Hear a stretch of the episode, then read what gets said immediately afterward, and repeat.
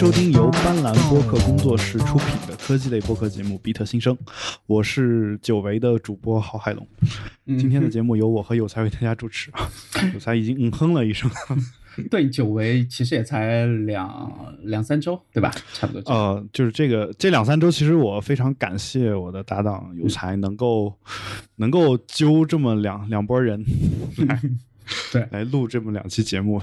呃，为什么呢？原因很简单，因为因为这两周也是我前段时间最忙的两周，就这两周，其实知道的朋友可能知道，就是我我参与了两场发布会，啊，一场是线上的，一场是线下的。线上的是我是主讲人，线下的呢，我负责了全程的幻灯片制作以及现场的控台控台监控，所以 所以就。整个这个，也就是上个就上周末吧，才勉强缓过来吧。就这周一我还专门休了一天假，就因为这个事儿，嗯，所以就是这周回归了。回归也其实其实那天的那个发布会呢，苹果发布会我看了，呃，是看的直播吗？对我没有看直播，直播没起来，因为第二天要做幻灯片。嗯然后我头一天定了个一点钟的闹钟，然后。然后闹钟一响，我毅然决然的把闹钟关掉，继续睡。但是第二天早上一起来，我就把全程从头至尾一点都没有遗漏的这样就全看了。啊，看当时看的主要目的其实不是想看到一些什么，因为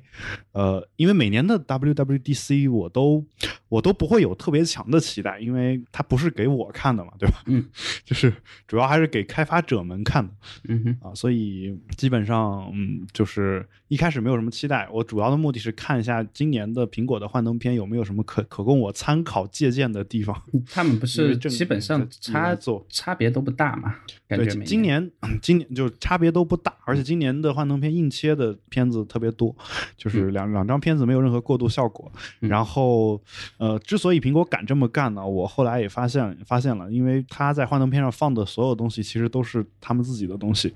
他放 iPhone，iPhone 就是他们自己设计出来的呀，所以其实没有必要再去。加一些什么花里胡哨的东西，嗯，但是有一点我觉得特别，嗯，就是这一次幻灯片它在某一页的时候，静态的那个动效会很多。那 OK，就是。就是比如说那个 iMac Pro 还是 iMac 那个那个散热的那个动画会有啊，然后可能在片子内部也会嵌一些视频啊啥的，我不清楚它是用视频实现的还是用动图实现的，但根据那个清晰度来看的话，我估计是视频里面嵌的。那 OK，呃，然后呃，然后呢，我就。这这一点被我借鉴到了我们今天的今年的这个幻灯片上面，我在里面设计了很多动画，包括我专门录了一些视频嵌在了我们的呃这个幻灯片里面，就是在它一边播放动画的同时，动画里面的手机和电脑上面的画面还是在在动的，就还是在播放一些 video，在就我会做了这样一些东西。啊，这个主要也是看到今年的这个。苹果的动效比较多，包括那个 Siri 那个 logo 出现的时候，它里面一直是在动的，对吧？就没有一刻停歇啊，所以这个其实对我今年的这个幻灯片启发比较大。呃，当然说到说到产品的话，我觉得还是有才先说一下你的体验吧。呃，我是今天下午才去看这个十点五寸的这个新的 iPad Pro 嘛，呃，主要目的也是去为了看这个，呃。这个屏幕刷新率的这个改变确实是，呃，我之前我应该是昨天晚上刚看到这个 John Gruber 的这个类似于简短的这样一个体验评测文嘛，呃，然后他在里面用了这样一句话，他说有点类似于当年从。从这个呃，可能和当年，呃，iOS 设备从这个非高清屏到这个这个视网膜屏的这样一个转换之间的这个差距，就是基本上这两件事情的这个重要程度可以提到同一个点上。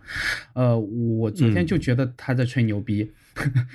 我觉得，我觉得 iPad 这个东西，对吧？你之前也不是说没有，也有这个 iPad Pro，然后硬件的提升的，至少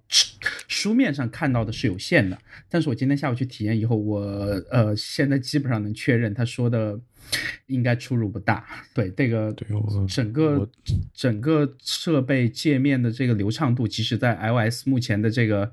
呃十点三的这个还不是 iOS 十一，那 iOS 十一可能更更是为了这台设备去这个设计的嘛，对吧？那，呃，其实在目前的 i iOS 十点三的情况下，呃，整个设备的流畅度和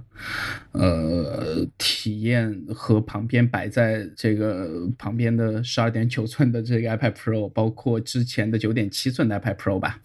呃，基本上不是同一个东西，就是，嗯。呃，从打开 App 的这个延迟啊，然后包括放大图片大小啊，然后包括屏幕亮度的，包括还有一些很玄学的东西，所谓的这个通透感，对吧？呃，确实不太一样，就是你感觉你在触碰屏幕的那一刹那，你碰到的是图片，而不是嗯。就是已经到了一个薄到一个我不太能感知到我在触碰屏幕的感觉，而且再加上这个 Pencil 今年的这个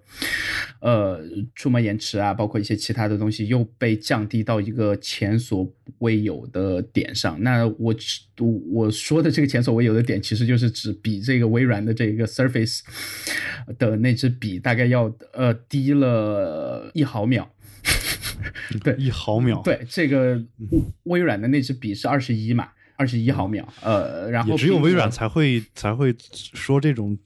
几零数字，对，然后 21苹果说了嘛，苹果说我们是行业最牛逼的，然后我一查，呃，它果然比它低一毫秒，一一毫秒。对，呃为了这一毫秒，工程师们对，确少实睡了不少时。确实，呃，体验是比在之前十二点九寸上的那个延迟是可感知到的，要低不少的。然后基本上很接近在纸上去写东西了。就嗯我我我嗯察觉不到太多的差距，而因为这次这个刷新率的改变，我用这个手指去画了一些东西，去写了一些东西，我发现，即使我用手指去画去写的时候，也也仍然能达到很低的这个延迟了嘛。呃，这点嗯我觉得，呃，还挺好的。那至于这个边框变窄，倒没有什么太多太多要说的东西。对，因为这次其实最大的进化硬件上，那当然，其实这里面有一个点，我觉得到很多呃，现在很多这个媒体还没提到，就说因为硬件上的限制，在这样一个同等厚度或者说同等这个电池容量的这个前提下，把刷新率直接提高一倍，那意味着嗯屏幕的这个技术啊，还有一些后面的东西，可能要有很大的这个优化。但最牛逼的优化其实还是在这个 A 十 X 这次的处理器上，就是，呃，我大概查了一下参数，但我不确定我这个参数是准确的。也就是说在，呃从六十赫兹的刷新率提到一百二的时候，照理说是应该比过去要多费三倍到五倍左右的这个电池的。嗯，就是干同样的事情，呃，那这次它还是保持十小时，这个东西我觉得确实是有点黑科技了，对，嗯，对，这个确实，呃，还是建议大家有时间，如果你旁边有这个它的直营店或者这个授权店，可以自己去体验一下，因为那个呃，体验完以后，我现在回来用 Mac，包括自己的主力的这个手机还是这个 Pixel 嘛，呃，包括用自己的这个九点七寸的 iPad，我就觉得滑动不是特别流畅了。但其但其实滑动在我之前认为是很流畅的，直到我今天下午去体验完这个一百二十赫兹下的这个滑动，就是呃，就所谓的我们平时去这个看文章啊，或者看一些东西的，包括这个呃刷网页看 PDF 的时候，就常常会用这个拇指去这个上下滑动嘛，呃，包括嗯。去翻页，那个跟手的程度基本上到了一个我感觉不到它在跟手，就是只要你一碰，然后它能很精确的到你想到的那个位置，嗯。呃，这个我我觉得。这个东西一出来，应该，但我还是挺奇怪的。这个照理说，如果放在这个 Mac 上会多爽啊！你说的是哦，对啊，这个因为是这样的，因为其你你说的那个翻页滑动那个效果是好像是这一次这一次 iOS 十一新增加的，呃，不是，哎，不是，我不是我我说的是 Safari 的那个。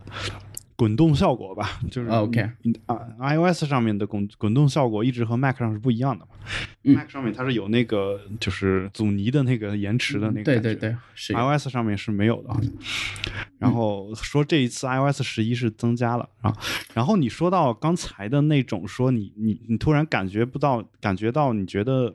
呃。你你觉得说有可能已经不流畅了，对吧？就是你你现在用的这个设备，嗯，那我其实你这种形容，那是让我想起一件事儿啊，就是可能我在节目当中也说过，就是之前有有这个国外的朋友回来的时候跟我说，说他觉得中国的这些果汁里面都有添加剂。那 OK，他说他他是能够喝出来的。嗯哼，然后我我是一点都不信，嗯，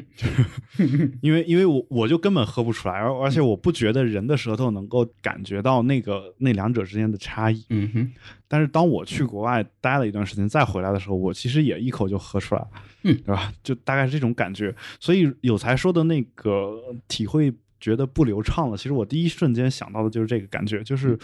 其实你你你肯定会觉得说我们现在用的手机，尤其是我现在 iPhone 七什么的，呃七 Plus，然后应该算是非常流畅的了。但是如果真的有一个新的东西出来，然后实现了有才刚才说的那个情况的话，那你体验完了回来之后，可能真的会觉得自己自己这个手机，我觉得都不是说。我流不流畅的问题，就跟空气的存在一样。如果空气都很好的话，你其实是感知不到空气的存在的。就，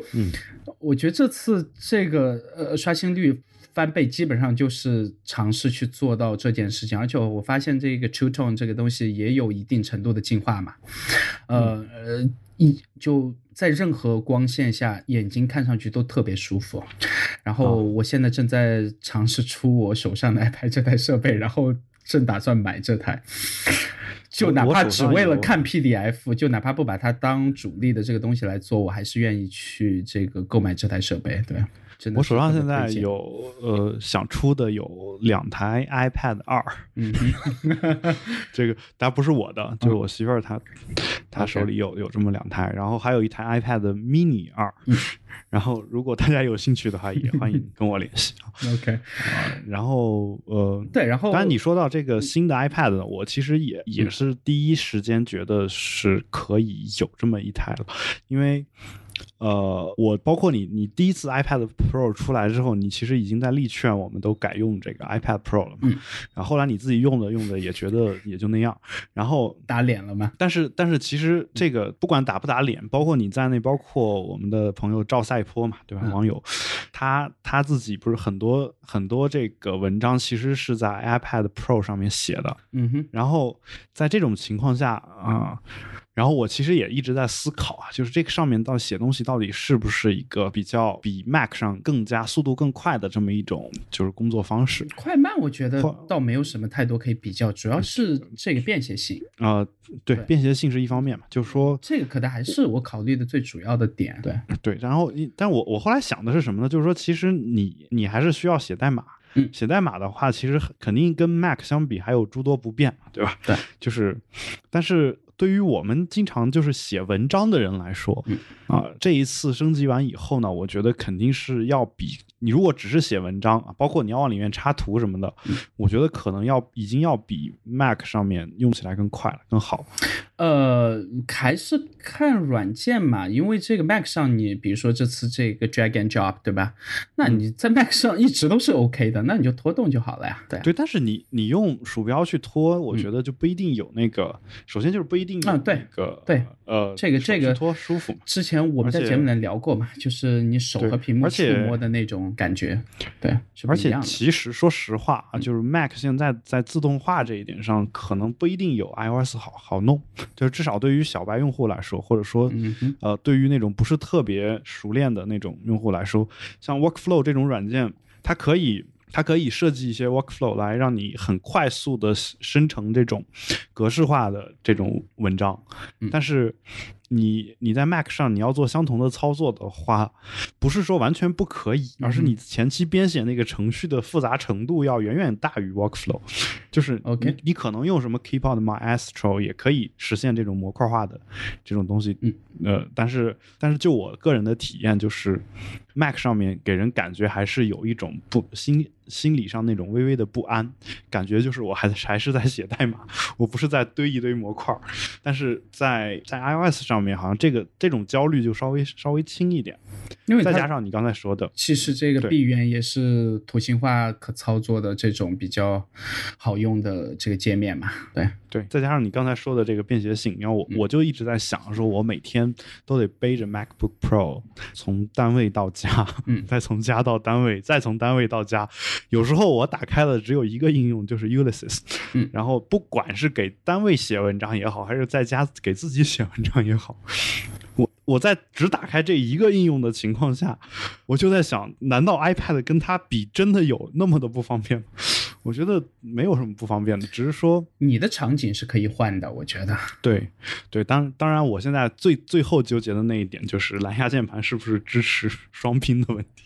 这个呃，这个现在目前至少，呃，你要不然这样，你还是等 i iOS 的这个就是比较趋向于正式版出来稳定，或者是到最后这个正式版嘛。因为这次在这个输入法这块儿，不管是系统自带还是对第三方输入法的这个接口上面，都有一些不小的变化吧。对，啊，就是之前是之前是一直不支持蓝牙键盘的嘛，第三方输入，嗯，对，所以所以呃，这个其实在苹果的社区也有很多人提出来了，嗯哼，但好像也也没有得到任何的重视。对，因为我我不知道是说这个人数还是少，最重要的还还是这个隐私嘛，对，因为这个输入法能采集到你的数据，可能是你整台设备上面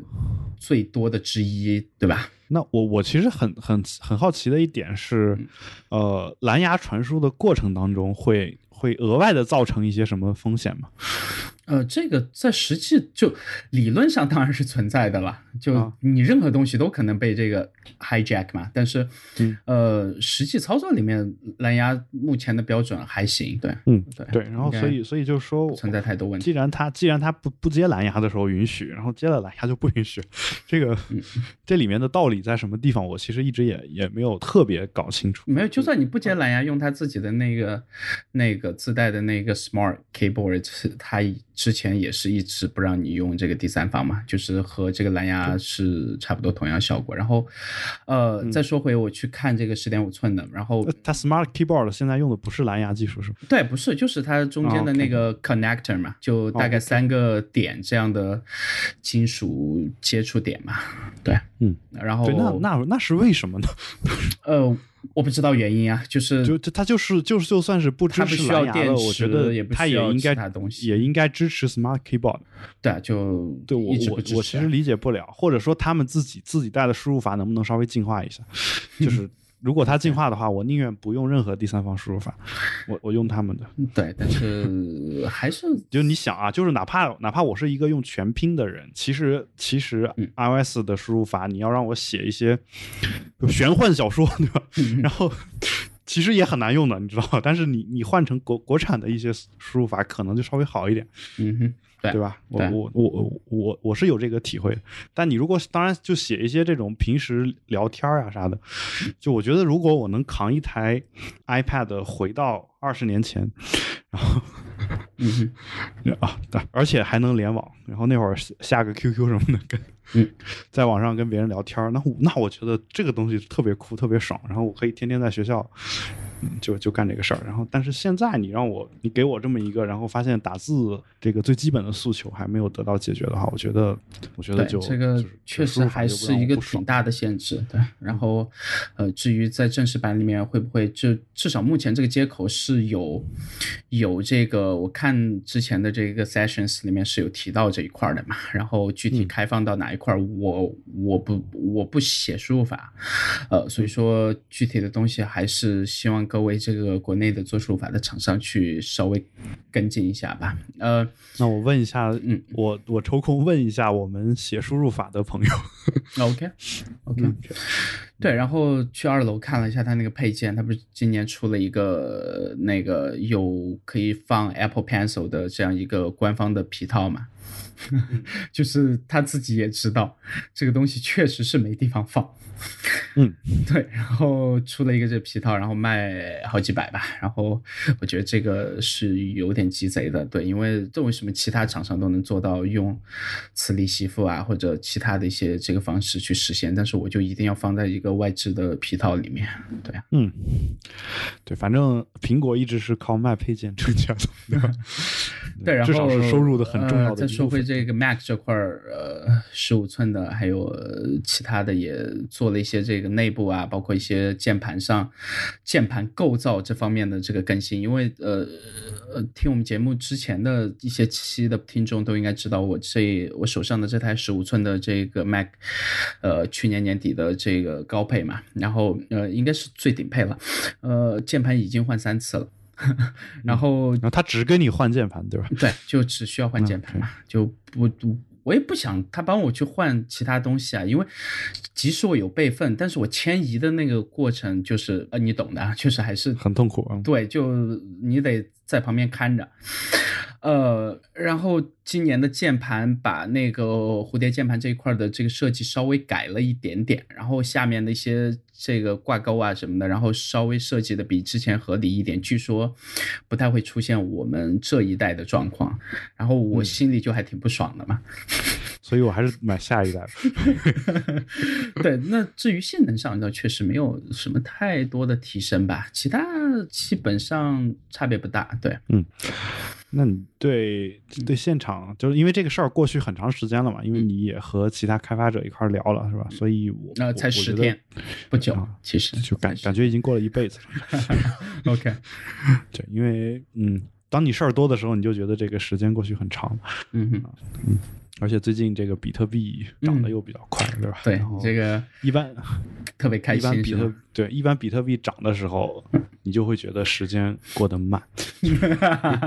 OK，OK，就是就是这种感觉。呃，好吧，那我们今天还是再聊一些其他的内容吧。就是就 WWDC 的话，我觉得等到正式版出来的时候，可能我们再。或呃，再跑回来做一个比较完整的这个梳理嘛？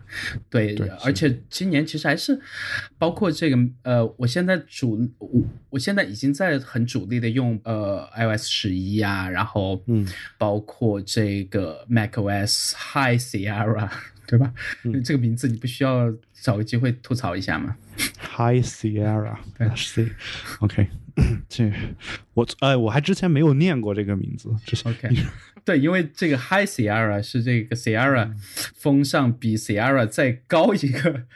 山头的这个 High Sierra 山，然后就是一山更比一山高嘛。然后今年这个我至少目前，呃，我已经在主力机上开始用了，呃，反正就呃年年都不停的提醒自己千万别去这个作死，但是 是这个这个是真的是挡不住啊。对，然后我我其实也是因为呃实在是主力。机机是单位的电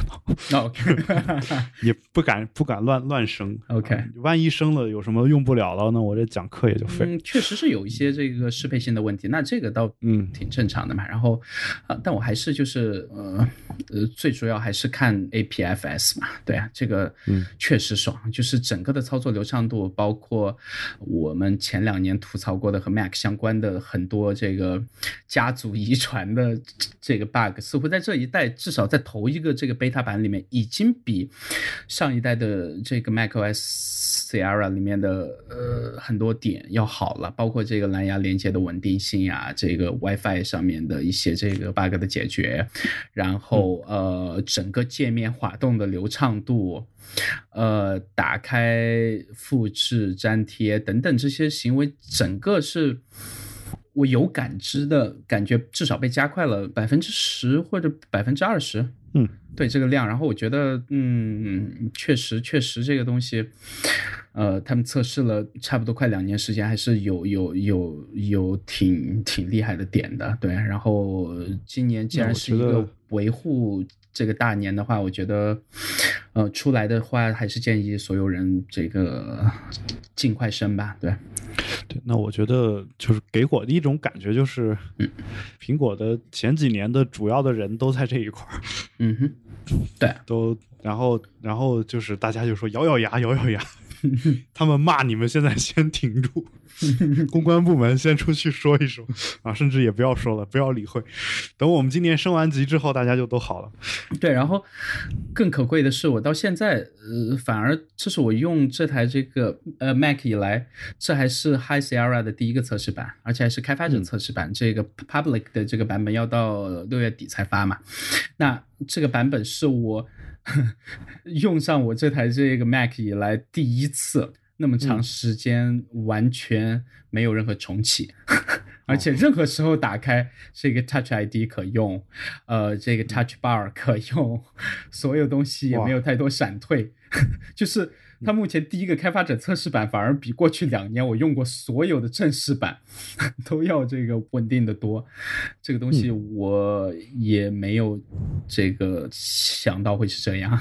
对。难难得你不骂，对，这个确实挺难得的，因为之前过去那两年被折磨的可能是特别惨啊，对，嗯，好吧，而今天其实有一个，其实有一个 iWork 套件的更新，嗯。啊，这个套件我大概看了一下，然后还没时间跟嘛。然后我看了一下，主要内容就是画了一些这个呃预制的对对图形，对对，这个对这个这个挺有用的，对于是吗？对于那种想想不，对于我们这种想快速制作幻灯片的人来说非常有用。但就是它里面，你们不是一般会有自己这个呃很喜欢的一些这个素材类的这个网站嘛？呃，买不起，我一般都是自己画，然后也有挺多纯免费的呀。嗯，纯免费的就不好看了，对吧 OK，然后那就是你觉得苹果画的是特别好看的？也不是，就是。但至少就是说，因为之前我一一般用那个 Font Awesome 啊那个、，OK，那个那个把它当成字来用，然后后来发现它当成字以后，苹果这一版升级了以后就有些问题，嗯，我只好把它先放到 Sketch 里面转成图形，然后再贴，也比较麻烦。嗯，呃，还有有一些那种零小零部件啊，这种比如说我发布会上用了一个素材，就是就是我们嗯滚涂料的那个滚筒，那就那个你知道，嗯嗯嗯就刷墙用的那个滚儿。对，当然那那个东西有，那个东西应该叫什么？呃，就叫墙刷吧，我也不知道。呃，墙刷应该是刷子状的吧？这个叫滚儿啊，反正反正就这这玩意儿。对，这个玩意儿我我我之前都是自己画的，就一直是自己画的。然后这一次我这一次我惊讶的发现这里面居然有，嗯哼然，后它不是新增了五百多个嘛？对，应该挺对然后然后前两天就就上个礼拜，我特别头疼的去做了一个大脑形状，把一把一个大脑嗯按照拼图就那个 puzzle 那个东西嗯哼，给拆出来这么一个图。嗯，我先找了一堆拼图，然后把这些拼图又就找了一个拼图的一个原型，然后把这个拼图铺满整个屏幕，嗯哼，然后用又用一个大脑形状给它照了一个蒙版，把这些东西弄下来。就整个过程特别就是还是比较复杂，虽然大概半个小时做出来了，对吧？嗯但这个玩意儿，这个拼图这个这个素材这次更新也有。我就觉得它晚更新了一个礼拜，嗯哼，它如果早一点的话，可能我我我就上个礼拜就能省很多事儿吧。反正、嗯觉得，但就是对于那种很多就是就是上课的老师来说，这个点我觉得挺好的。其实它简单来说，它其实就是微软的那个剪贴画，就是、嗯呃。就类似的东西吧，其实不完全一样，但是苹果一直没有这个东西。但这个东西你如果用好了的话，其实能能把幻灯片做得非常好看啊，但就怕用不好这个事儿，反正双刃剑啊。因为，呃，其实 PowerPoint 里面有很多预制的很好的东西，但这些东西一般都得不到很好的使用。之所以得不到很好的使用，是因为官方给出来的示例其实就不是特别好的使用，，OK，就有有这样的一些问题。对，因为这个东西没有一个所谓的行业标准嘛，不像比如说 emoji 这样，对吧？它有一个类似于这样的所谓的规范的跨平台的这样一个、嗯呃标准化的东西在。对，然后就就其实就是苹果那边给的一些模板啊什么的，其实都都不是特别好看啊。然后嗯苹果这边的这个问题少一点，是因为它官方给的东西就少，就是、OK，然后呃就基本上是靠设计师自己去设计嘛，对，嗯。所以呃，所以我觉得呃，就这是这是一个一方面的原因吧，所以他这次给了这五百多个，很有可能，呃，也有可能也会导致一个负面的效果，就是大家滥用这个东西，就设计可能也不太好，基本靠手。对啊，什么叫靠手呢？对啊，就画嘛。你看画是画，看你画的好就行，但是画的不好，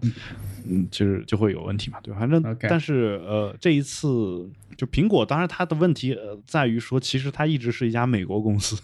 在中文这这边的支持上，还是就是在中中西双文的这种对双语的支持上面，其实不是很好。嗯哼，这个也是我希望它一直能改进的。比如说到现在，Pages 和 PowerPoint 和那个 Keynote 这两个软件，包括 Numbers 这几个软件，它的它不能分别针对中西文去设置字体。嗯哼，这个这个事儿是对于我这种天天同时用两个语言的。人来说，就特别痛苦，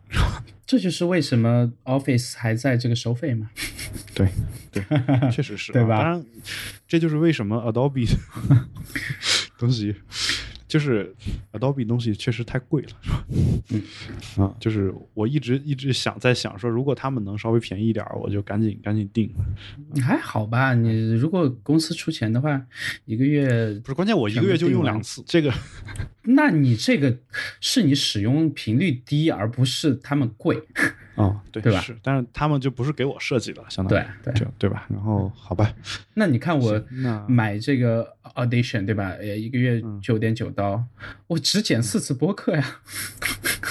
一个月九哎，Audition 是单卖的是吗？呃，不是，就是对，就你可以选这个单卖，就是你可以定这个一整套，也可以选其中的呃某一个特定的产品嘛。去但关键是我我我我想定的是那么两三个产品，这两三个加起来就跟定全套是一样的。呃，OK，就是你觉得应该有一个，比如说什么组合套装这种东西？对，比如说我我从里面把 PS 和 Illustrator，然后 Audition 什么的这几个我挑出来，然后他给我一个相对便宜的价格，我觉得就能接受。他他给我一堆，就好像几十个软件，我好像其中有百分之九十都用不着，用到用着的这两两三个，一个月用两次。那我觉得你再让我定这个，是不是？或者他可不可以按次收费，或者按小小时收费？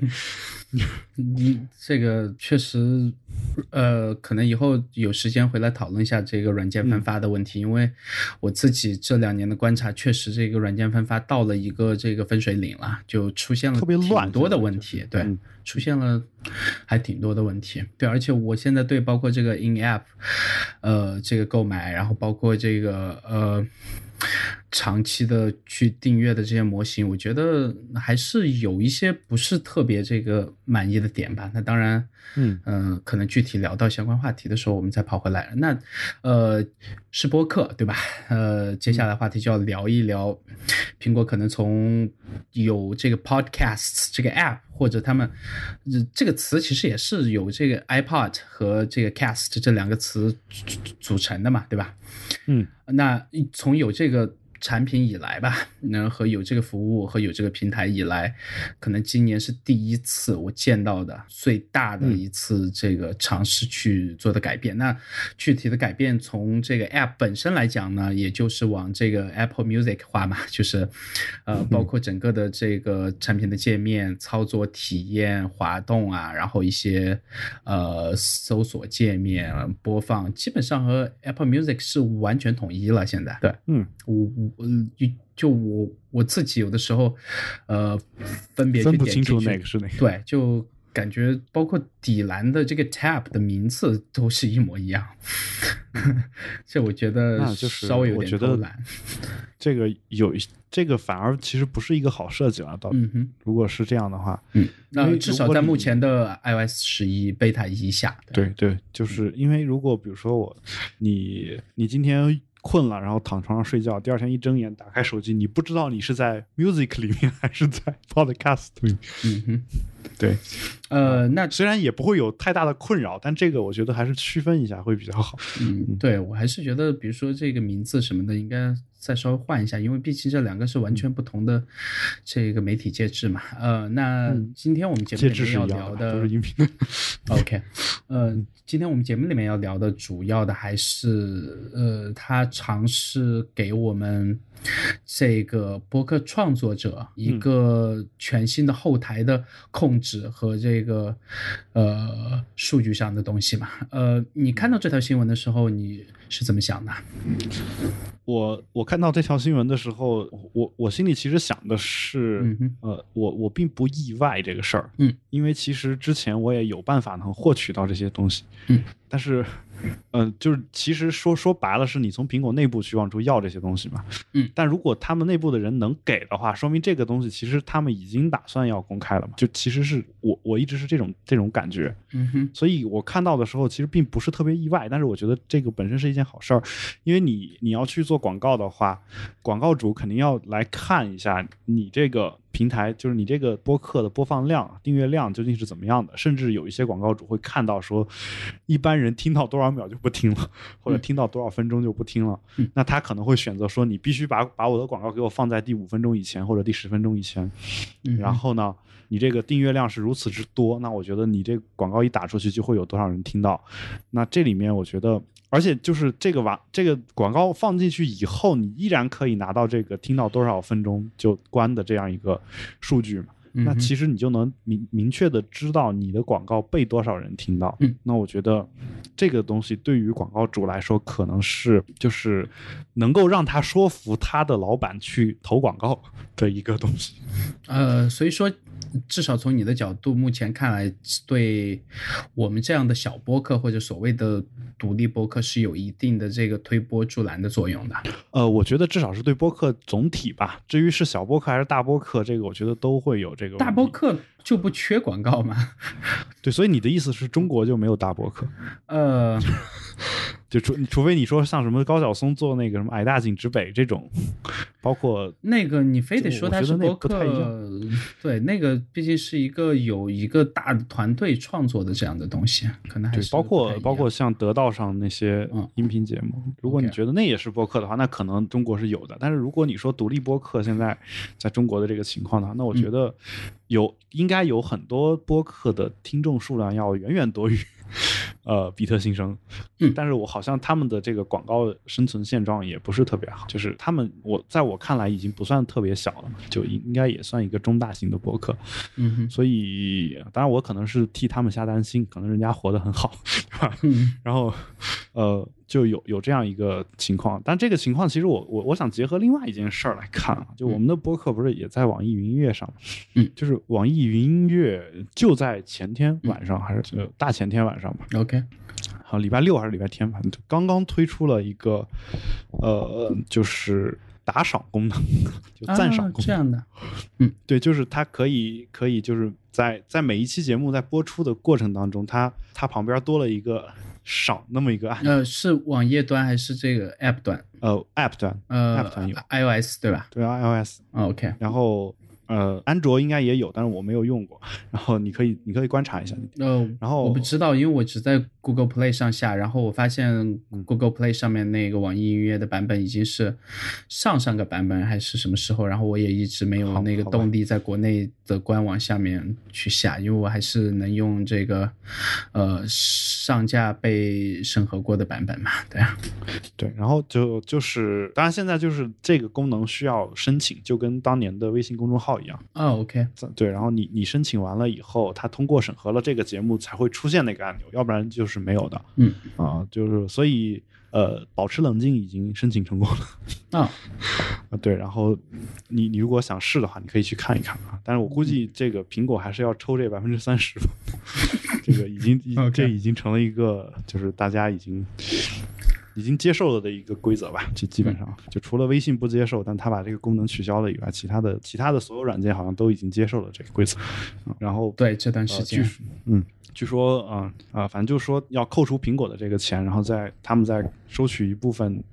手续费，还是直接扣掉个人所得税，然后嗯。就、就把剩下的钱给你，大概是这个样子。嗯哼，呃，那我就在想呢，其实网易就我不清楚这个时间点是巧合，还是说他们也觉得应该要做一下，跟苹果想到一块儿去了。我觉得苹果这个这个做法确实是，而且它这里面其实我我更呃除了这个就是你说的拿到数据这件点，我我其实更感兴趣的一点是什么呢？就是呃它包括它支持支持这个节目分季，对吧？嗯，对，就是这事儿是我一直想干的，你知道吗？包括这个章节啊这些东西，对，分季分章节，包括包括它可以告诉你说，我今天放的这是一段预告片，嗯，对吧？就它可以分正片儿、预告片儿什么，这个你你自己可以设，嗯。然后这些数据他们都可以读取到他们系统里面，嗯。也就是说你你能够看出这是第几期，然后它是预告片儿还是正片儿。那这个对这个其实让还还是从它最底层这次这个后台托管的 XML 这个呃东西有一些进化嘛，那它还是走的这个 Open RSS 这条路线了。那嗯。呃，现在整个后台的这个 feed，如果整个计划正式出来以后，我觉得我们可以把后台那个 feed 重新去写一下，让整个的排列啊，包括 SEO 啊，然后呃听众的这个搜索关键词优化这些东西，其实呃这次还是从从从里到外，从上到下有挺多改变的。嗯呃，包括这个 tag 系统，就是加这个标签，呃，这次又细化了很多，对，嗯可能会所以其看到实呃，其实我就一直想想试一下，比如说分分季啊这种，就嗯是这样的话，我们也可以真的就可以每年有一段时间是休息的，对，对要不然确实是一个非常呃，这这一方面是我们很累，另一方面就是对于节目质量，我认为是有有很大好处的。嗯哼，就如果我一年就精精干干的做十期、十五期、二十期，那肯定要比我说我就这比那种，比如说我两周更新一次，嗯，这个其实效果还要好，在我看来，因为如果你一旦分了季的话，你可能真的是把它当成是一个有头有尾的完整的产品在做，哎，就是但分季，嗯呃，如果你是产品经理，或者你是呃呃，你到时候放节目的时候，你你会是像这个北美的其他的主流的电视台是一期一期放呢，还是说就一整季像这个 Netflix 这样一整季全部一次性放出来？我肯定是一一一周一周放，是。对啊。就是因为你一整季放出来之后，一年以后大家不知道还有这个节目，，OK，就我我不是不是凯文史派西，我我没有那么强的这个号召力啊，就是等一年以后说大家还记得一年前的那个什么吗？他们打算出第二季了，OK，就是我估计没有媒体会报道这个。然后呃，然后这样的话，其实你可以有一些策划，比如说我今年就十期节目，这十期的话，我们可以呃前三期做一个就一种类型的，然后四五六可能采采访几个开发者，嗯。啊，然后这你就三三期采访开发者的话，我们也可以呃就真的前期做一些策划，然后然后好好的去针对这个开发者去问一些问题，因为之前我们采访开发者问题列表也是有的，但是这个列表呃很很经常的一个情况，就这个列表可能我们是花花个两三个小时自己想出来的，嗯，可能就没有那么那么细致吧，就这个针对性可能也没有那么强，因为其实你你写这个问题列表，有时候你会你得去呃了解这个开发者本人，就是你得去看他的博客，嗯看他开发的应用啊。这个应用的话，因为一般来说是我们用过了才去才想去要采访他，对吧？嗯这个还好一点，但其他他的博客就这个人背景究竟是怎么样的，甚至如果有可能的话，其实你还你还需要就但这个要求就比较高了，你可能还需要听一下他上过其他节目究竟说了些什么，对，就是我之前就是这样来操作的，之前只要有你是这么来操作的，呃对啊，只有嗯呃，我只采访某一个产品的这个开发者，我会去听他上其他节目，然后尽量不太聊他们聊过的点嘛。然后对，嗯，而且因为因为这样的话，呃，如果大家也接受过采访，或者说也在网上经常公公布一些什么事情的时候，嗯，你经常会遇到一种情况，就是当别人问到你一个问题的时候，你会想我我不是之前说过了吗，就是这种感觉。其实这种感觉，如果你能，如果你的采访能问出一些新的东西来，而且还不给他带来这种感觉的话，我觉得呃，这个才是。我不能说这个是最好的采访啊，但是这是我我我比较喜欢的一种方式吧，就是嗯哼，对，所以你也可以这么去做嘛。然后包括你看最后几季，我们可以就就聊几本今年影响很大的科技类的书，或者是聊聊一些人物嘛。就其实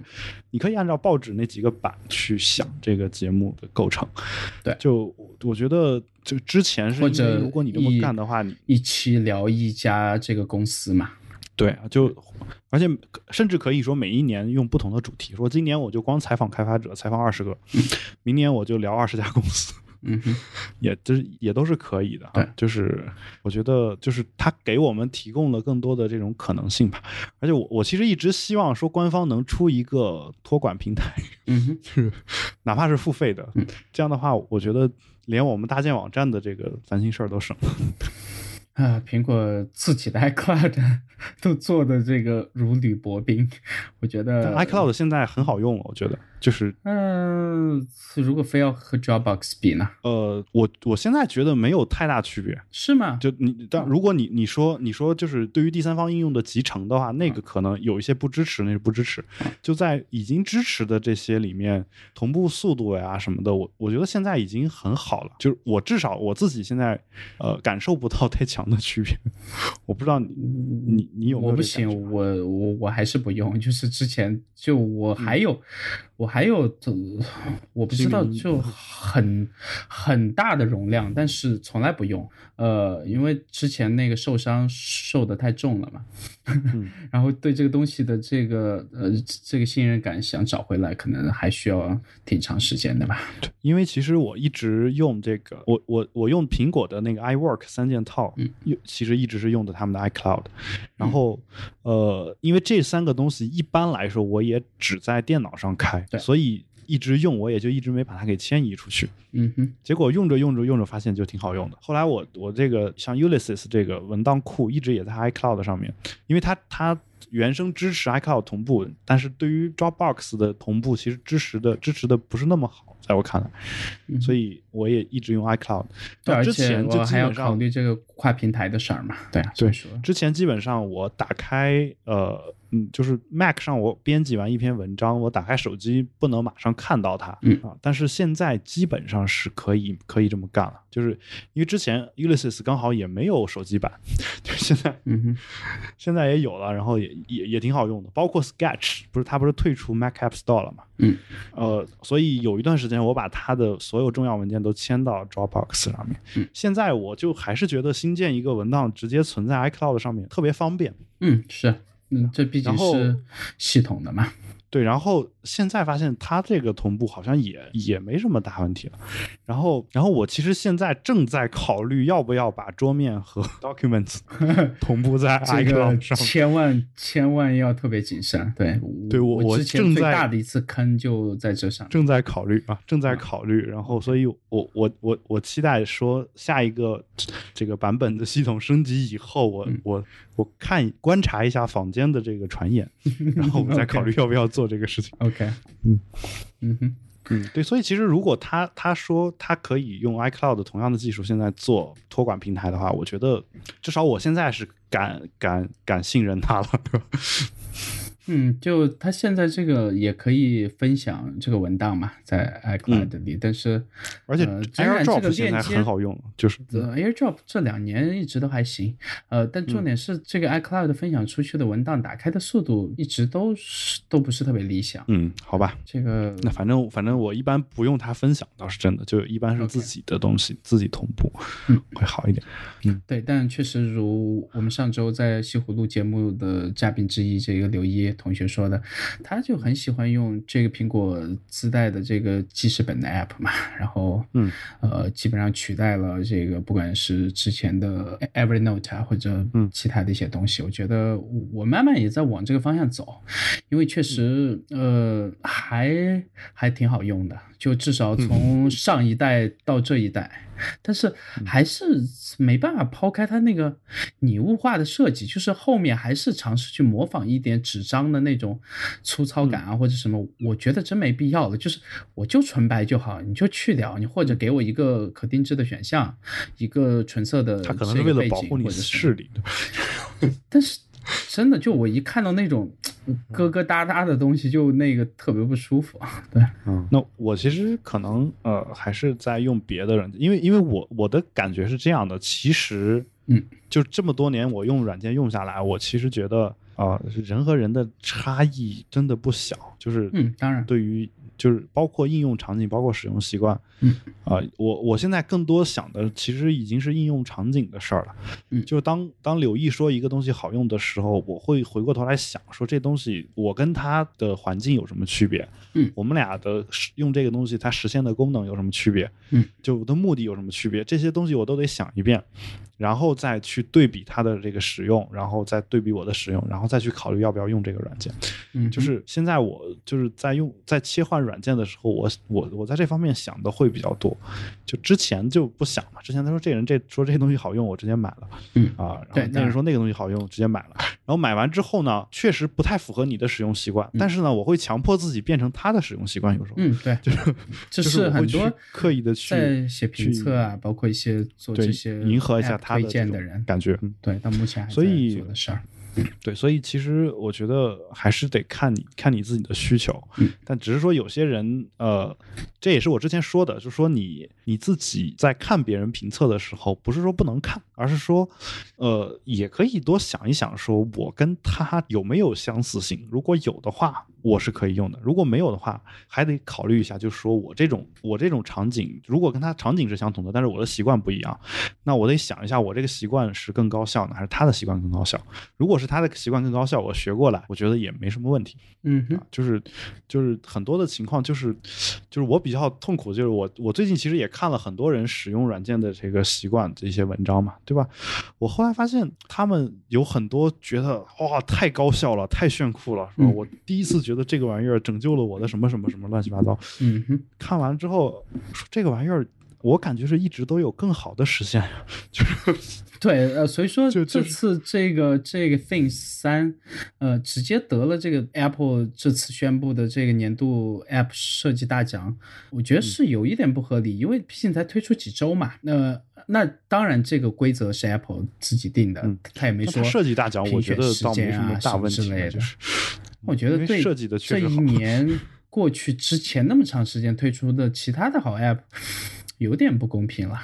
这就是呃，这就是呃，我我我突然感觉到还是什么？这这就是嗯就是你发专辑的时间问题，就是 就你要参加年度的这个音乐专辑评选，你千万不要在格莱美刚开完的时候发，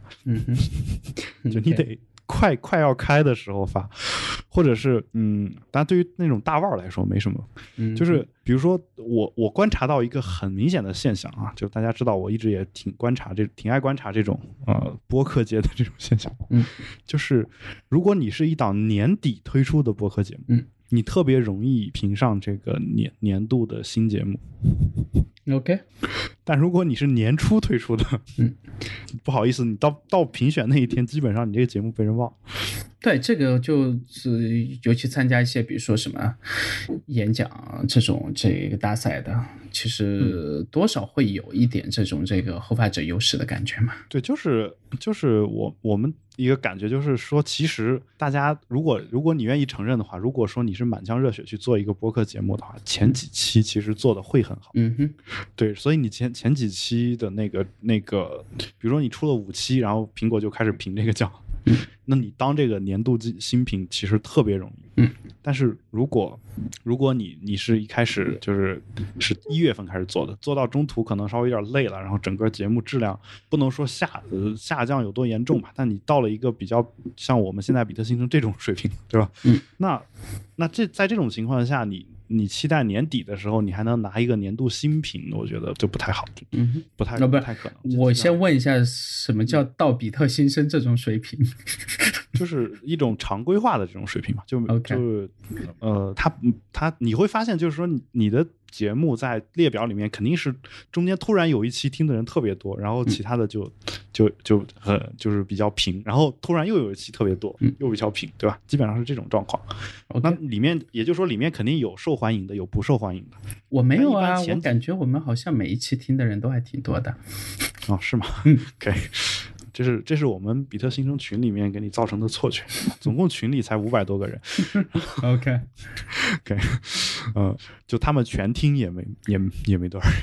没有，就呃很多人根本就不在群里面嘛，绝对绝大部分那个听众，对，因为这个毕竟这个要翻对，墙然后当然。当然你你说到 Things，其实上就是在在上上周的节目当中，我其实列到话题列表里面想聊来着。嗯这个这个软件其实我我觉得就是因为我后来对对这个嗯 GTD 这套流程又做了很多的思考啊，嗯甚至写成一篇文章啊。但这篇文章现在呃我放在了那个小蜜圈里面，先给先给那些试读的同学去看，嗯，然后没有没有公布出来。但里面比较重要的思考其实就是，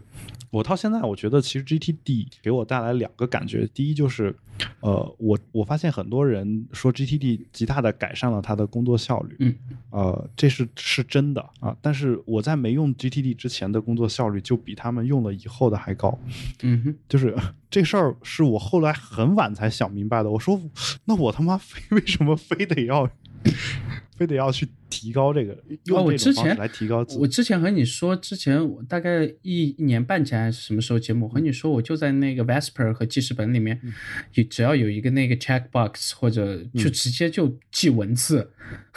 记我当天需要做的事情，我也没有觉得我的效率有降低呀、就是我是完全不需要不 GTD 是了。因为因为你你是你是有效率，首先你是有效率，其嗯其次的话，你可能觉得你这个效率就够，对吧？有些人觉得是自己说这个，我现在这个效率我是不是还能再提高啊？但这个再提高，我觉得你除了跟自己要比比的之外呢，你还但你需要时间是有限的嘛？横向去比较嘛，就就是因为时间有限，所以才要提高效率。是，但我觉得我不和其他人比啊、我就按我自己的那个节奏，那我一天大概就四五件事儿，然后把这四五件事儿做完，大概就六七个小时这样，那我觉得呃就 OK 你就可以了，对吧，就但是我会想说，我这四五件事儿能不能用两三个小时做完，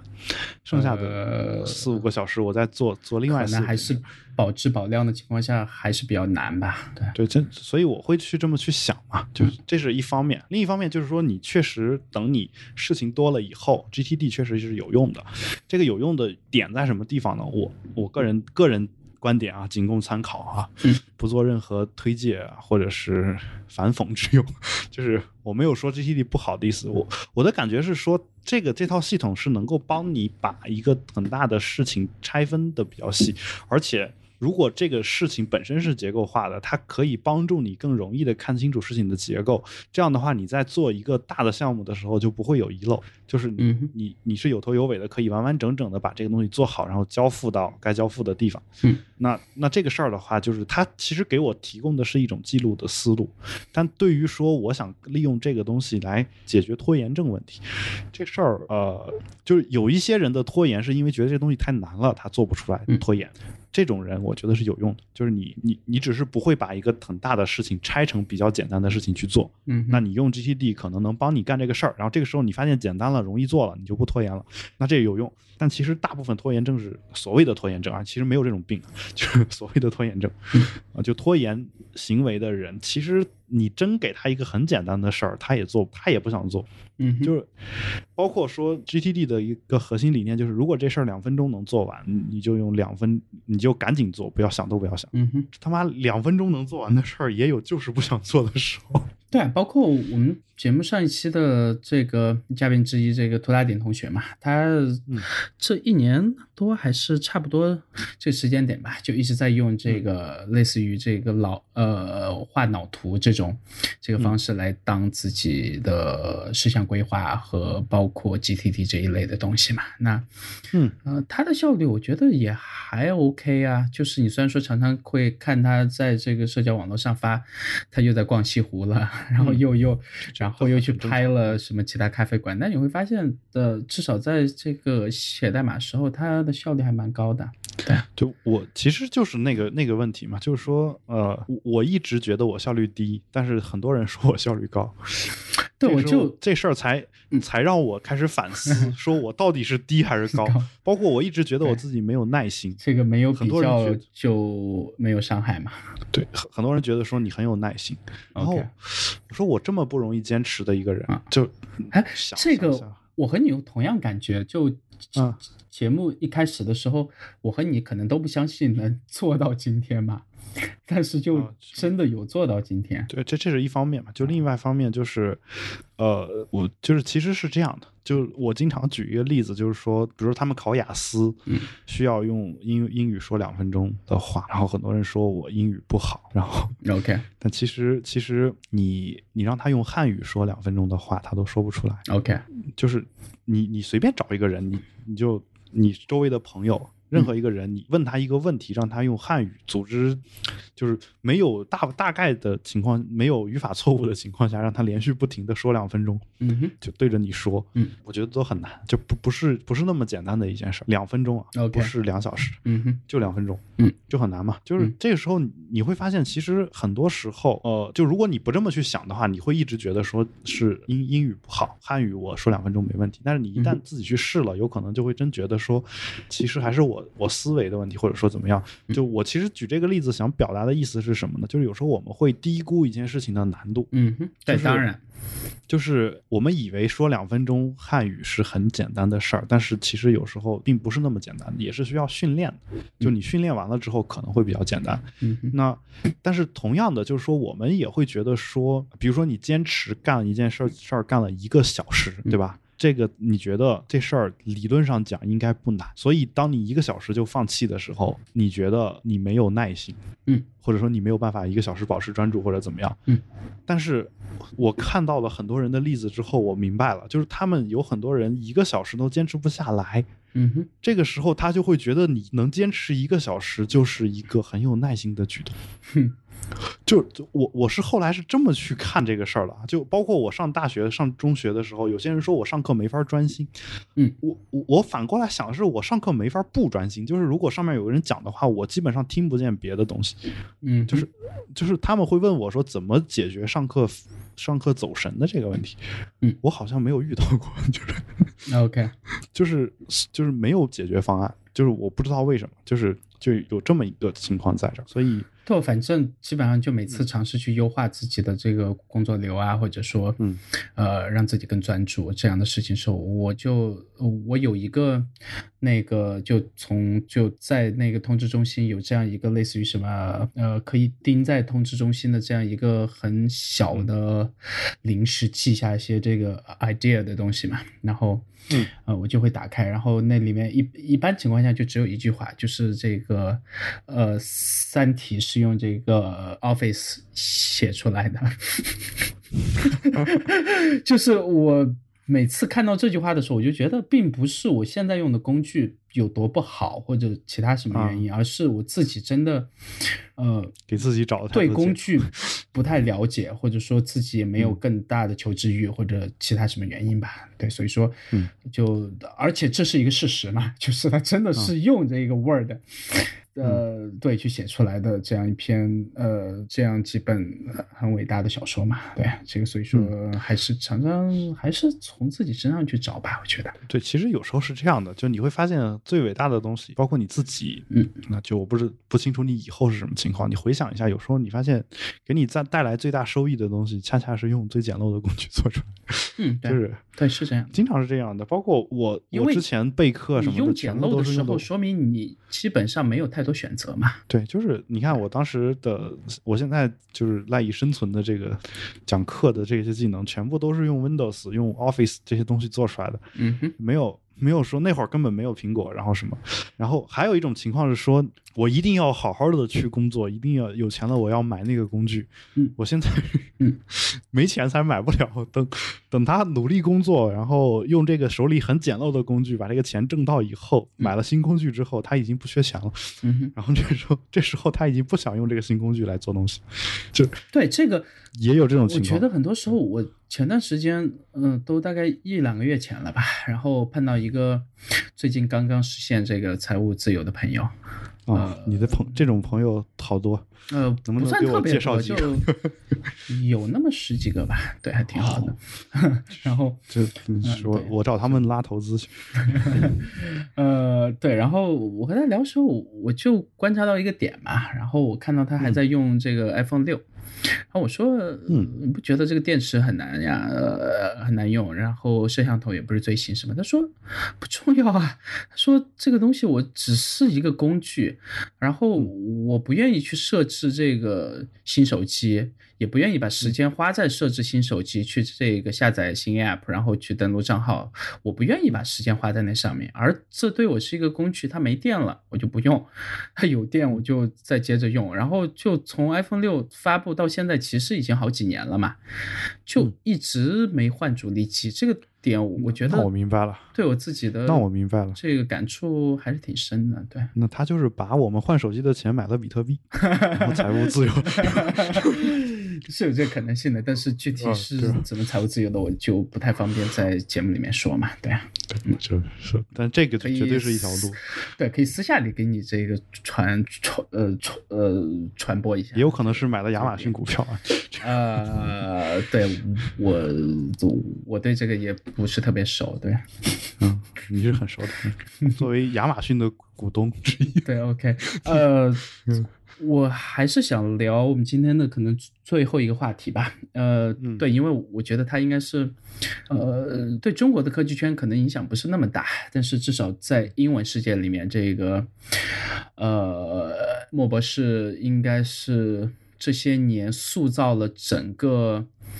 整个从他当年供职的这个《华尔街日报》的科技专栏，对吧？一直到后面创办这个 Recode，到后面被这个现在的呃 The Vox 给收购，然后现在基本上是和这个 The Verge 算是一个姊妹版嘛，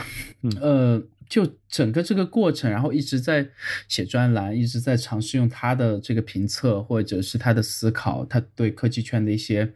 预测等等这些东西，去塑造这个行业，或者说去帮助这些公司去改善他们的产品，去帮助这个消费者去做出更理性、更好的这个选择。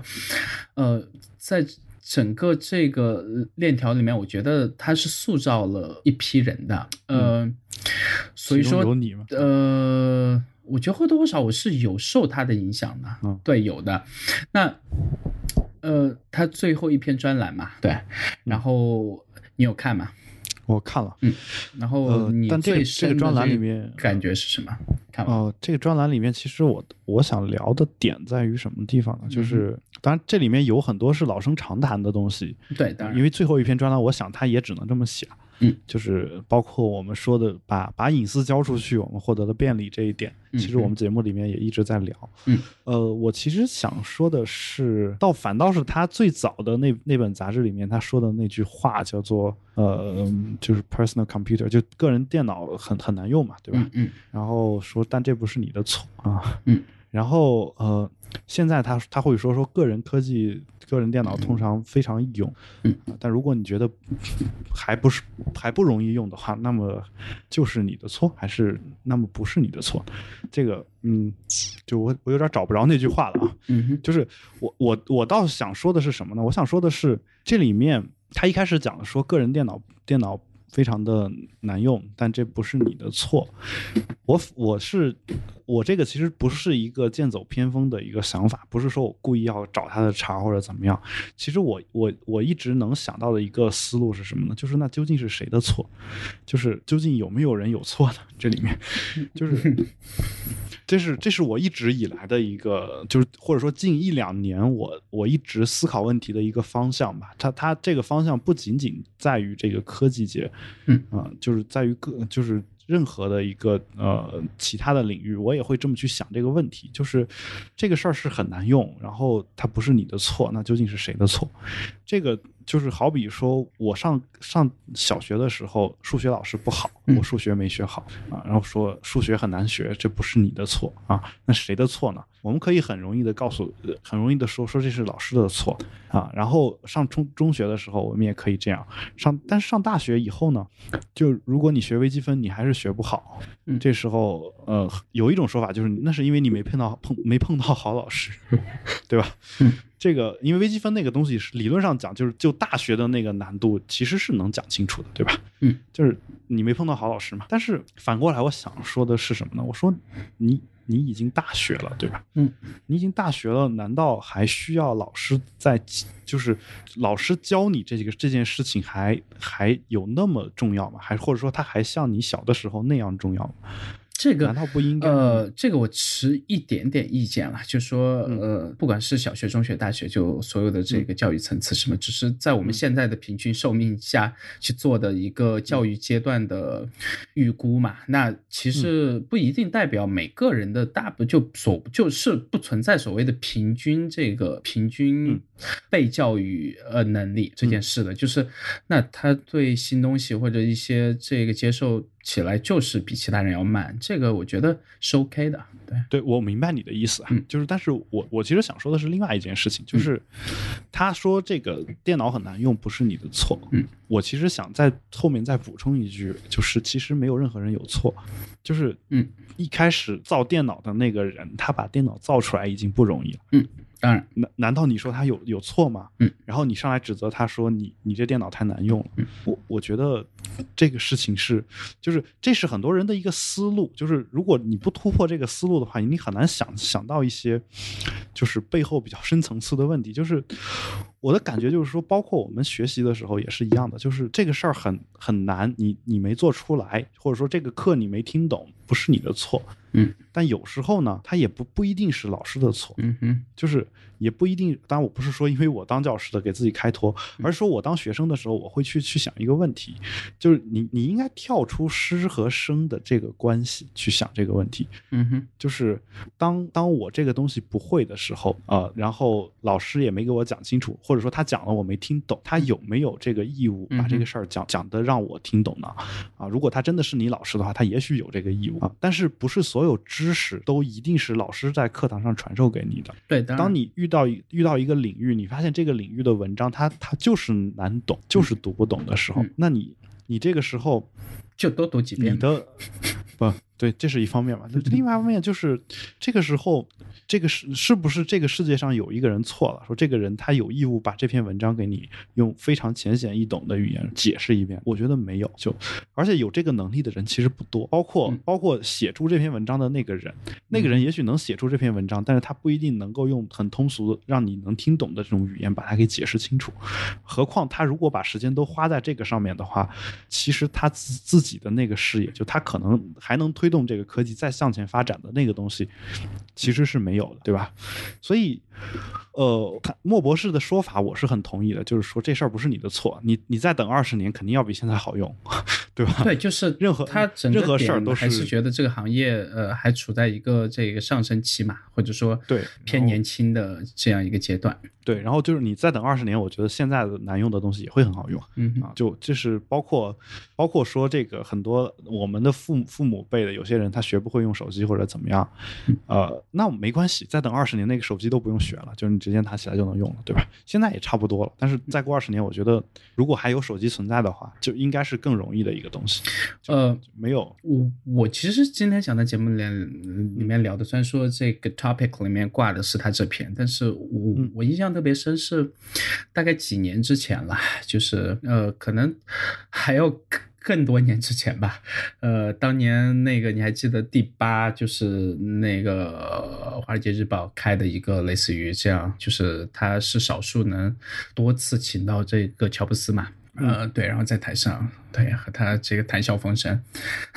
的人，呃，然后呃，他当年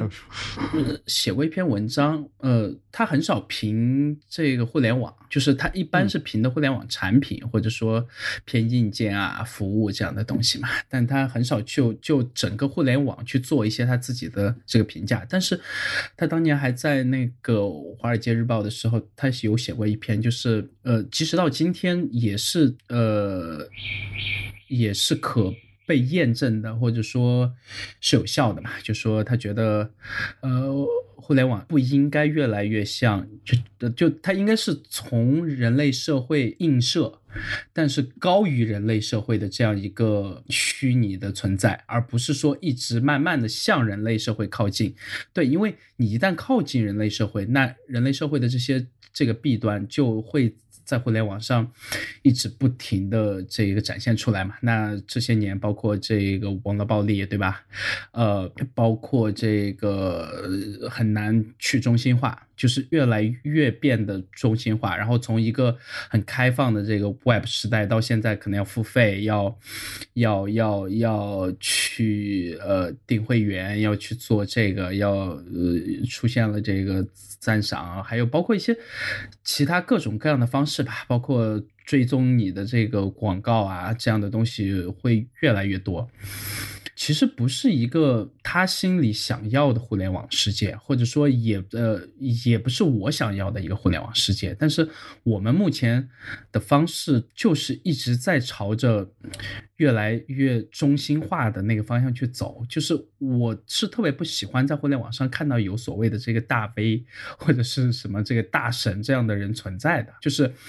呃。我以为互联网是能让整个世界变得越来越平的这样一个虚拟的空间，但其实后后来发现和我所身处的这个现实的世界区别并不大。但我希望它是高于我身处的这个现实世界的，但呃，这可能只是我一个人的这个设想。我我的问题是你，你觉得互联网现在还是中心化的的这个程度，和人类社会相比是一样的，还是稍微有所弱化的？呃，目前还是稍弱一些的。对，因为它毕竟还没有形成绝对意义上的所谓的这个强权啊，或者是独裁呀这样的东西嘛，对吧？这本身就已经是一种进步了。就是如果它未来也不生不形成那样的一种东西的话，因为呃，但是因为呃，朝鲜。和某些国家的。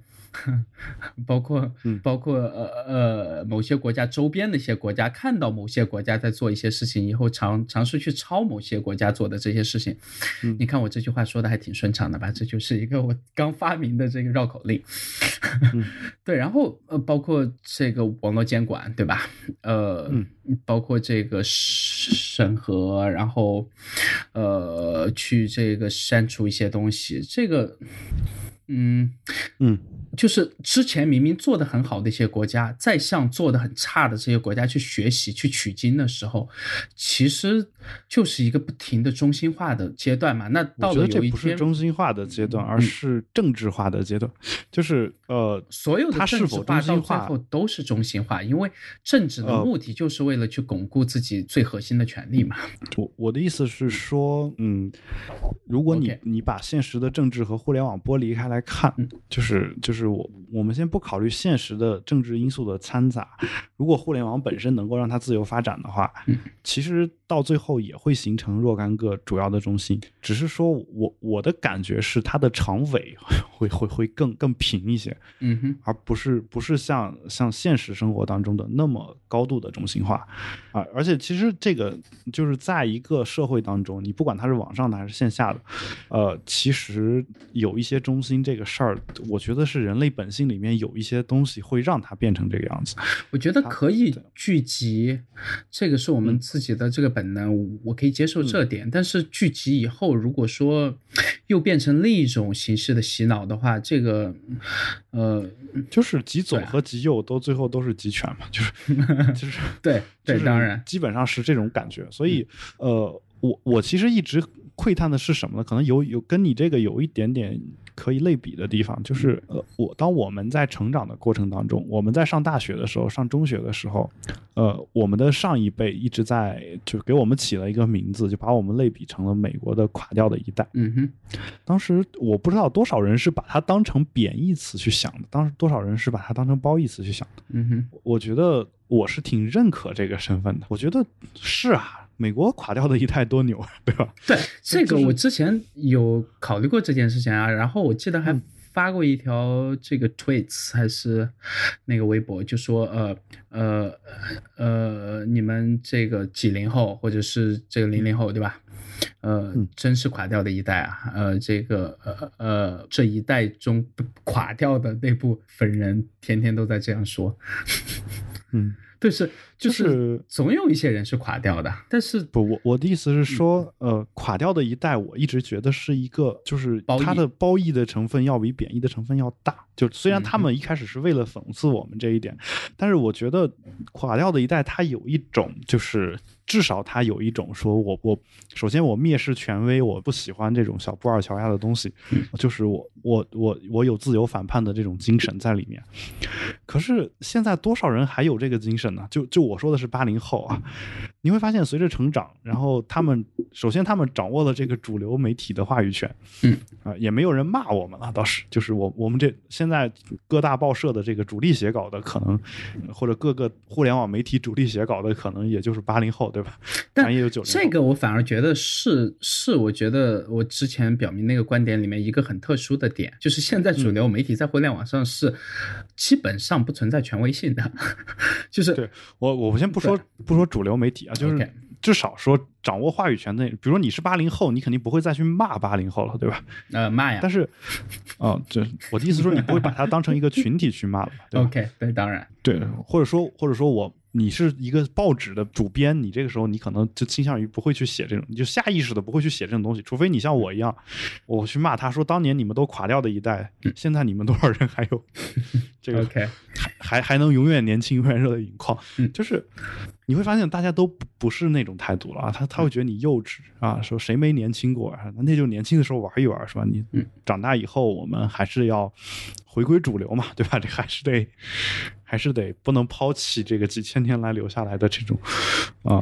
这种感觉的东西嗯，对。不管是糟粕还是好的东西，嗯但不管好的东西还是糟粕，那你说这个等级制度这东西本身是好还是不好的呢？嗯呃，我倒不不觉得说等级制度完全完全是一个不好的东西啊，但是好像大家已经失去了当年蔑视权威的那种态度，就是我们现在还是要就把一个人尊为大神，然后天天在那儿膜拜，嗯。啊、然后每天每天去，就是不是每天去啊，就我的意思就是说，因为我们在职场上晋升也好，去干什么也好，可能有时候你就就得仰视着他去看他的脸色，嗯。没有没有人一个人在像我们年轻的时候说你你你不就是比我年龄大点，你算个屁，对吧？然后我们我们年年轻人就是只要我说的对，我觉得我们不应该论资排辈，但你会发现其实论资排辈这种事情，呃，肯定是到处都存在，但是呃，我比较痛苦的是，当年跟我们一块儿垮掉的这些人，现在都渐渐的都接受了啊，包括我自己啊，就是也不同程度的接受了这一点。嗯但是这时候你又能怎么说说他们呢？就是说，你其实你不能强求人家成为一个斗士，对吧？嗯，但是你你会觉得说，呃，如果是如果我们都是这个样子的，然后我们现在要去再去想说互联网能够更平一些，这个事儿听上去就是一个怎么说呢？对自己的嘲笑是吗？第一是嘲笑，第二就是说，我觉得它是一个理想理想主义的东西，就是现在，呃，就是，但是互联网你你一出来就是被我们寄寄予这种偏乌托邦式的想法的呀。对，是所有的乌托邦最后都变成反乌托邦了嘛？你知道这个 这感觉吧？就是你包括《美丽新世界》，你一开始觉得那个天堂一样的生活啊，对吧？但是到最后你发现，其实其实就是你想啊，原来我我被这个东西给困住，对吧？就是嗯你你追求一个什么东西，包括你追求乌托邦的理想，最后包括你你想说追求全世界是平的这种感觉，嗯呃，然后你发现你甚至都会被世界是平的这个理想给束缚住，反而但是我。这段时间这个感慨特别多嘛，呃，嗯，常常关注我社交网络的朋友应该也知道，就包括前几天引起那个反响特别大的那条那个微博，大概现在转发八九百次还是多少，我忘了，嗯呃，就是关于这个户籍问题的。然后我不相信，在我的那条那个微博下面评论或者转发称户籍的这些人，在现实生活中，他们愿意打着横幅出来，呃，去爆粗口，或者说 说说说这个外地人全部滚回老家，然后然后我们只只要你们赚钱，只需要你们交税，但是不想给你们提供任何和我们一样的东西，这必须是我们本地人的特权。就是我不相信他们真的愿意在现实生活中去这样操作。可能他们在现实生活中，呃，就所有人在一线城市，你的同事、你的朋友里面总有外地人。我不相信你只有这个本地人朋友。只要你是一个这个呃这个在公司上班的这个年轻人，对吧？嗯，你不可能只有这个本地人朋友，这个东西是不存在的。不一定啊，真真不一定。挺难的吧？这个要做到这点。他有可能嗯就是同事里面肯定有外地人，那但是朋友真不一定 OK OK，就是那先把这个人也我也见过，那 那那不管怎么样，我不相信他愿意在他同事的这个面前去这样说，但是他们在网上就会这样，就是是但是他可以在比如他这他他朋友喝酒的时候，他就是这么说的，有可能。他会他会觉得说我我在表达他们的这个真实嘛？就跟你你不敢在天安门广场，嗯 就是就就是一样的 一个态度一样就是也是郭德纲说的那个话，天安门广场拍照啊，不是拍照，你是 OK 哦做其说一些。某些话，对吧？嗯你不敢拎着雪碧去天安门广场，对吧？这个呃，我拎过，我拎过。嗯，对，就是拧开往头上一浇，呃呃，你是想让我们这个节目彻底停播吗？对就是，然后就雪碧比较黏，然后还得回家去洗，对吧？对对还是还是算了，对吧。对，这个好牵强。主。要是 这个梗。然后呃，嗯，对，然后就是呃，你看到我这条这个我想说，对微博下的就是其实东西。早年间早年间我跟你一样，也也天天发这种东西，哦但是我没有天天发，我只是很偶尔这样一条，因为呃，对啊，就对我我我我明白你的意思，就是呃，就是这些人是这样的，就是嗯，他们平时跟朋友聊天的时候肯定也是这么说，就是哪怕哪哪怕外地人坐在旁边儿，只要这个外地人不是剃着光头，身上纹两条龙的这种。他也也也是敢说的，不是说不敢说。有些人 OK，就是我，对，取决于他自己是不是剃着光头，身上纹两条龙啊。当然，我对这种人没有任何的歧视。就我也我确实有朋友也是剃着光头，身上纹两条龙，就是 OK 呃然后对，然后嗯，就其实其实这个事儿呢，就是说我我的感觉就是呃，这个这个东西是一个普世价值的问题，就有些时候他他脑子里面脑子是转不过来的这这根弦儿啊，嗯而且你真要说让他们去打着横幅去说这个东西，他们也会觉得就是不应该这样，就是嗯他觉得应该上面有一个强权去把这事儿给直接直接解决掉，嗯。啊，然后就就会有有这样的一个情况嘛，所以我觉得户籍问题，呃，是是这样的啊，我必须先说一下我们党和国家的态度，就是 因为党和国家一直以来都觉得取消户户籍是要提上日程的啊，这是他们的一个嗯，对，是长期这以对长期以来的一个这几年嘛，至少嗯，对，其实其实，在十年以前啊、十年以前就已经有试行过这个，有一些试点儿啊，对，包括这些年，北包括那个成都在内，呃，一直都是这个所谓的呃户籍新政的这个试点城市嘛。对啊，所以我我其实不太能忍的，或者说觉得不太理解的，但其实只是换一个方式的户籍。其实我自己回成都的时候有看过他们那些、呃具体的东西，呃呃有一些变化，但基本上没有跳出户籍的这个最大的限制。对，哎，我觉得是这样的，户籍是主要的问题在限制，不是说户籍本身怎么着。就你你像日本一样，说我我随便签一个城市去那儿登记一下就换过来了，我觉得也不是说不行，是吧？就是我其实觉得，呃，国家拿我们多少多少这个隐私权这些事儿，包就是我们个人的权利这个事儿，国家拿多少，这个每个国家其实程度都不太一样，这事儿是可以谈的。但是你非要用户籍制度去划划分两等甚至好几等公民这事儿，我觉得是，就这个基本上是我们至少我们的听众应该都都比较认可的，说这个事儿应该是一个已经被抛弃了的一种做法吧，就是被只有朝鲜和其他国家嘛。就是我国嘛，就是这这没有没有可避讳的一个事情，因为国家政府也觉得这事儿要慢慢改嘛，对吧？然后，呃，只是说我我我看到一些人他会这么去说这个事儿，说你看你去日本还得签证，你在上海都不用签证或者怎么怎么样啊？就是那我还想说，我所有的这个外籍朋友去呃你国的领土，这个香港和台湾的时候还不需要任何的手续呢，但是你呢，你只能去一周或者两周，对吧？对，就是就就有这种情况嘛。对，所以呃，我是觉得，我觉得嗯，就包括这些年一直在讨论的这个电影分级制度嘛，之前嗯应该是你没有没有教育他的义务，这是我的我是没有，所以说我也不教育嘛。但是，呃，和之前那个电影分级制度、呃、提案其实是一样的。绝大部分我会发现，在那个微博下面评论的绝大部分人去讨论这件事的家长，全都是反对的。他觉得他没办法带小孩去电影院看电影。但是你他现在有办法看吗？我靠！有啊，就是呃，现在有现在现在你色戒带着孩子去，呃 真的有这种很多这个傻逼家长会还是去干这首先种事我首先暴力这血腥的不一定对还是我我不一定同意你说这些家长是傻逼家长，但是呃，说不定是好事儿啊。但是就是嗯，就让他们我其实想说的是，一般来说，反对的这些家长肯定心里想的是，我不能让孩子随便去看色戒这种东西，对吧？就是我我我我我这个预设你能同意吗？就是说，呃是但反是对对吧？我说的是支持的这些家长，而且是占嗯。我记得我当时看那条微博下面有大概嗯。几万条评论，这样、绝大部分都是都是说呃希望不要不要不要不要退出这个电影分级制度，就是他们希望在这边上映的绝大部分电影都是那种合家欢乐，然后老少卡皆宜的通片，对，然后什么红色那种东西，嗯。这是他们希望全家都能去那个买票看的，但是。他们又不买票，okay. 对这个东西就一直到现在，我就在想，可能在通往一些嗯呃东西的路上，可能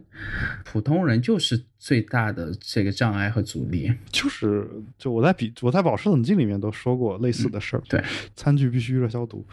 把日本的女体女体城女体生嗯给禁了。但其实国家没有相关规定能禁它，最后餐具必须热消毒，就是人人体不能 热消毒。OK，那那那，我觉得这事儿，就是我其实其实比较痛苦的是什么呢？其实户籍制度一直在一直要在改，十年前就要改，嗯，就就一直没怎么改。这事儿，呃，不是说没怎么改啊，确实改了一些，但是就它的根本性的东西没有动过，嗯啊，然后我觉得啊也是比较痛苦吧，这事儿，啊啊，不过我在这儿就还是不忘异国事了，是吧？毕竟我嗯我还要在国内待着，OK，对，那我们这期节目就先做到这儿。好，那我们今天节目就做到这里，感谢大家的收听。如果有任何的问题，也欢迎大家通过社交网络与我们取得联系。我们的微博是比特新生四个汉字，比赛的比，特别的特，新鲜的新，声音的声。也欢迎大家加入我们的 Telegram 听友群，Telegram 听友群是 t 点 me 斜杠比特新生四个汉字的全拼，比特新生的全拼，t 点 me 斜杠比特新生的全拼。当然，如果你有 Telegram 客客户端的话，你可以直接搜这个昵称，就是比特新生的全拼。然后也欢迎大家收听由斑斓博客工作室出品的另外一档节目，叫《保持冷静》。在网易云音乐上面，呃，《保持冷静》已经开通了赞赏功能。如果如果你想体验一下这个功能的话，也欢迎大家给我们就是赞赏。然后，呃，如果如果行，如果效果不错的话，我们也考虑可以在比特新生这个网易云音乐的这个专栏上面推出这个功能。呃，好，我有钱，我不在乎。你不在乎，你不在乎的，呃，因为因为其实是这样的，我估计我估计有才真的去申请，他也会不愿意啊，因为他要上传身份证，然后、对，然后对，所以到时候我上传我的，然后打到我账户上就行。可以的，可以的。对啊这点小钱是，对，没有没有，不要了就说不定就能就能给你换一台新电脑，然后对，然后希望希望如此啊，就是一直以来我们都有通过节目来给我们更新换代设备的这个愿望，倒不是电脑，而是我们的麦克风之类的东西，然后呃，所以啊、希望大家多多支持啊，我们也不不指着这个钱活啊，但是啊、就是玩一玩还是可以，然后呃，也欢迎大家关注我们的 Twitter 和 Instagram，账号都是 Bitwise FM。本期节目做到这儿，我们下期再见。